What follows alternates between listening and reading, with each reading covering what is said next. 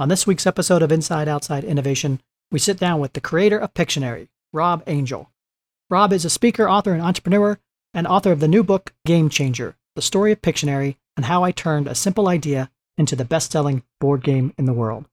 Let's get started. Inside Outside Innovation is the podcast that brings you the best and the brightest in the world of startups and innovation. I'm your host, Brian Ardinger, founder of InsideOutside.io, a provider of research, events, and consulting services that help innovators and entrepreneurs build better products, launch new ideas, and compete in a world of change and disruption. Each week, we'll give you a front row seat to the latest thinking, tools, tactics, and trends in collaborative innovation. Let's get started. Welcome to another episode of Inside Outside Innovation. I'm your host, Brian Ardinger, and as always, we have another amazing guest. Today with me is Rob Angel. Rob is the creator of Pictionary. Welcome to the show, Rob. Thank you for having me, Brian. Appreciate it. You've got a new book out called Game Changer The Story of Pictionary and How I Turned a Simple Idea into a Best Selling Board Game in the World. I wanted to get some insights into what it was like to create something from scratch and something that's well known throughout the world. Let's start at the early stages of your entrepreneurial journey and how you took paper and pencil and created a million dollar business. Tell us the story of how you became the creator of Pictionary.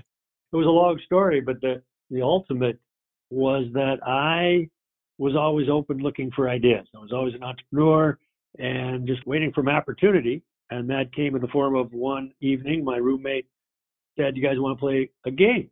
And we said, Sure, why wouldn't I want to play a game? And he called it charades on paper. We just hmm. get words out of the dictionary to each other. I'm 22, just recently graduated from college, 22 years old, and we started playing. And I'd stay up all night for several nights in a row. And at this point, I'm thinking this would make a good board game. And that was the genesis. That was my first shot with Pictionary. I didn't start working on it for another two years, but that was the genesis. Have you always been entrepreneurial minded, or was this something just a stroke of genius, stroke of luck that pulled things together that you decided to start a business around? A little bit of both. Most things are a lot of hard work, but I've always had the mindset that I was going to work for myself. My father got fired when I was 19, and I thought if this executive who I looked up to, my father, as my role model, could get fired, I wasn't going to let anybody have control over my future. And so at that point, at 19 years old, I said, okay, I'm going to do my own thing. And that kind of put me on this path of being an entrepreneur and to take care of myself. Talk a little bit about starting a board game if you've never been in the game business, or uh, I guess any business if you've never been in that industry and that before. How did you go about thinking, well, there's something here, and how can I incrementally such that I can create a business around it? Yeah, I think that's exactly the point. I mean, how many times have any of us had this wonderful idea for something? You get you ever walked out of the shower and thought, oh my God, here's my million dollar idea, and then never got started? I think a lot of times that's because we overthink the process, overthinking all the different steps to get there. And that's what happened to me is that I started thinking of all the steps necessary to put picture in store shelf. I mean, physically, I could I could visualize that, but I couldn't get started because I couldn't think straight, if you will. I overthought all the steps, so I broke it down to its first easiest step. And for me, and I think for a lot of us, that's easy to digest digesting business plans and marketing plans and all these other things that I knew nothing about was too much.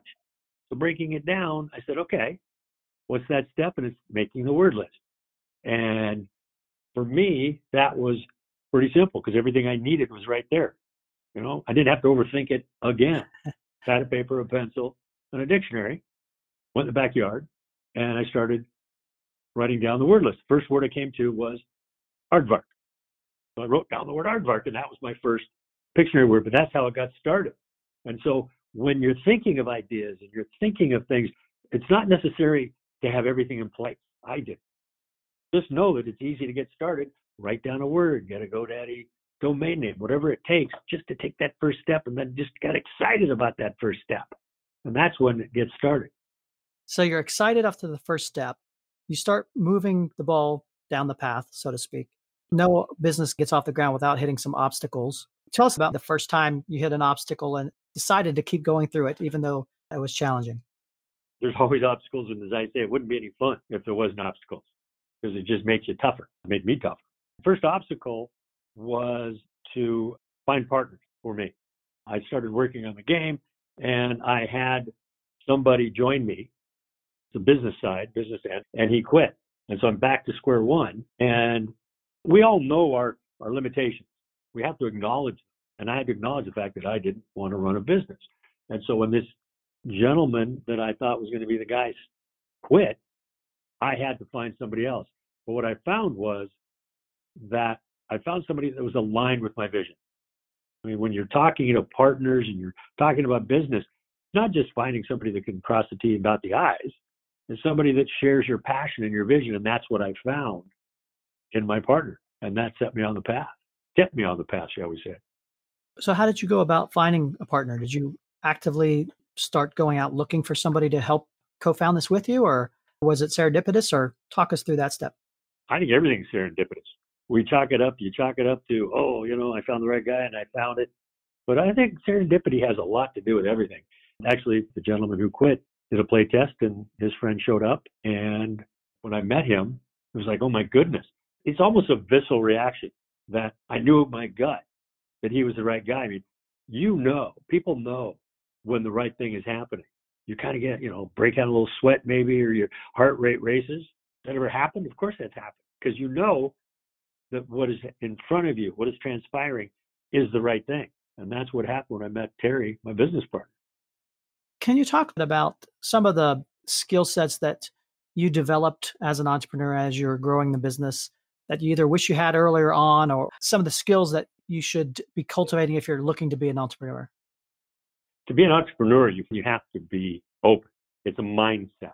The skill set was I didn't know what I was doing. I looked at that as a positive and a negative, that I didn't have the necessary tools. I mean, I was a waiter and there was no internet, so I couldn't figure out how to make things happen except for with what felt right. But I had an open mind that when something went wrong, I kind of knew something was going to go wrong, so I didn't panic.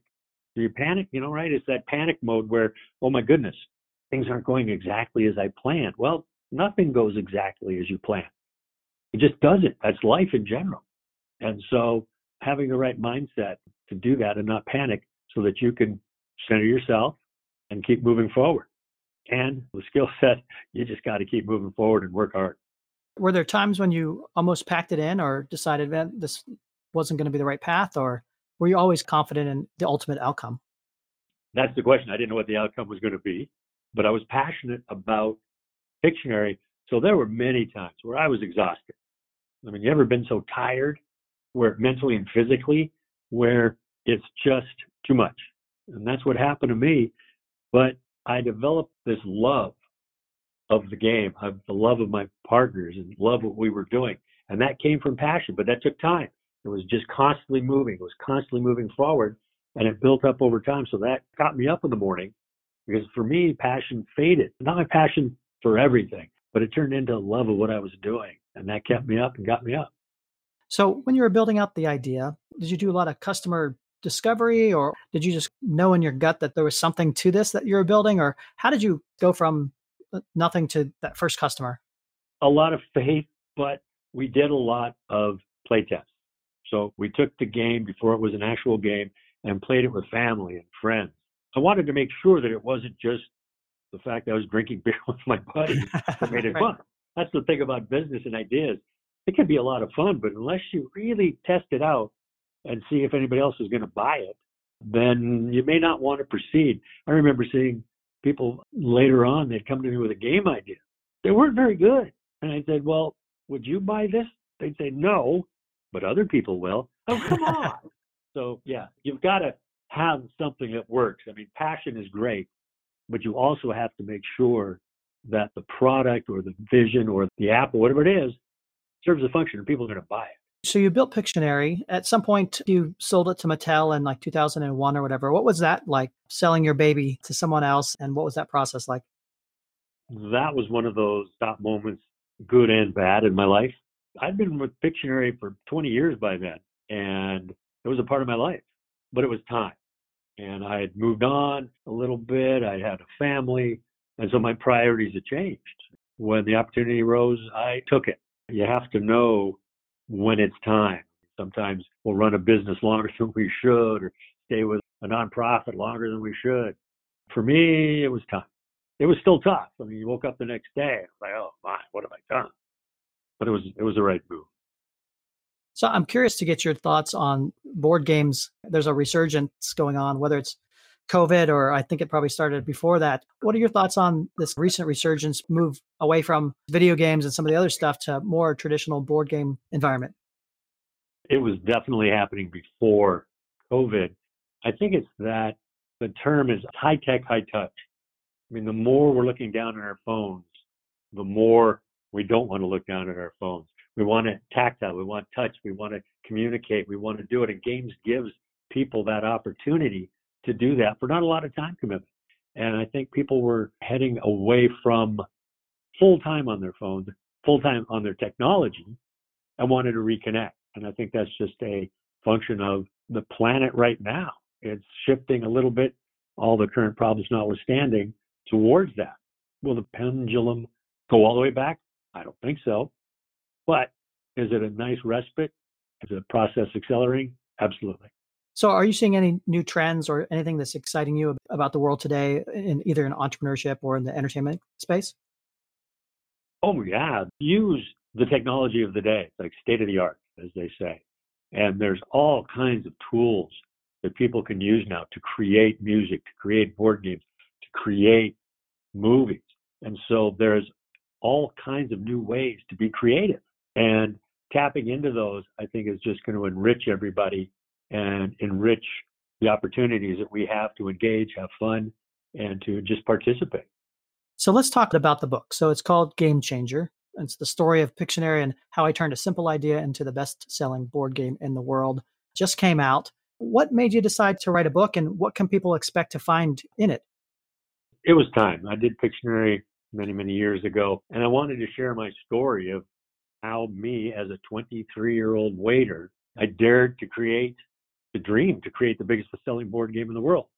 And the story tells the ups, the downs, the, the tribulations, and the, the obstacles, both business and personal. And so the book just tells that really fun story. And there's a lot of business lessons in there as well. Well, Rob, I'm excited to get a hold of it, and I encourage our audience to take a look at it that as well. If people want to find out more about the book or more about yourself and that, what's the best way to do that? You can find it on Amazon under Game Changer, Rob, on Amazon or follow me on social media, the Rob Angel, on all the social media platforms, and join me on the ride. That sounds great. Well, I appreciate you being on Inside Outside Innovation to share your story. I have one last question though. Have you always been a good artist? You know, uh, I like to say Mr. Pictionary can't draw. I've got a lot of I've got a lot of talent, a lot of skill, but having me on your team is not your advantage. Well, that's good to know because I'm a terrible drawer. So, uh, but I do enjoy the game quite a bit. Appreciate Rob, that. Thank you again for being on Inside Outside Innovation. I appreciate you coming on and, and talking uh, about what you're doing now and well, what you did in the past, and look forward to continuing the conversation in the future. Thank you very much. I appreciate it. That's it for another episode of Inside Outside Innovation. If you want to learn more about our team, our content, our services, check out insideoutside.io or follow us on Twitter at the IO Podcast or at Ardinger. Until next time, go out and innovate.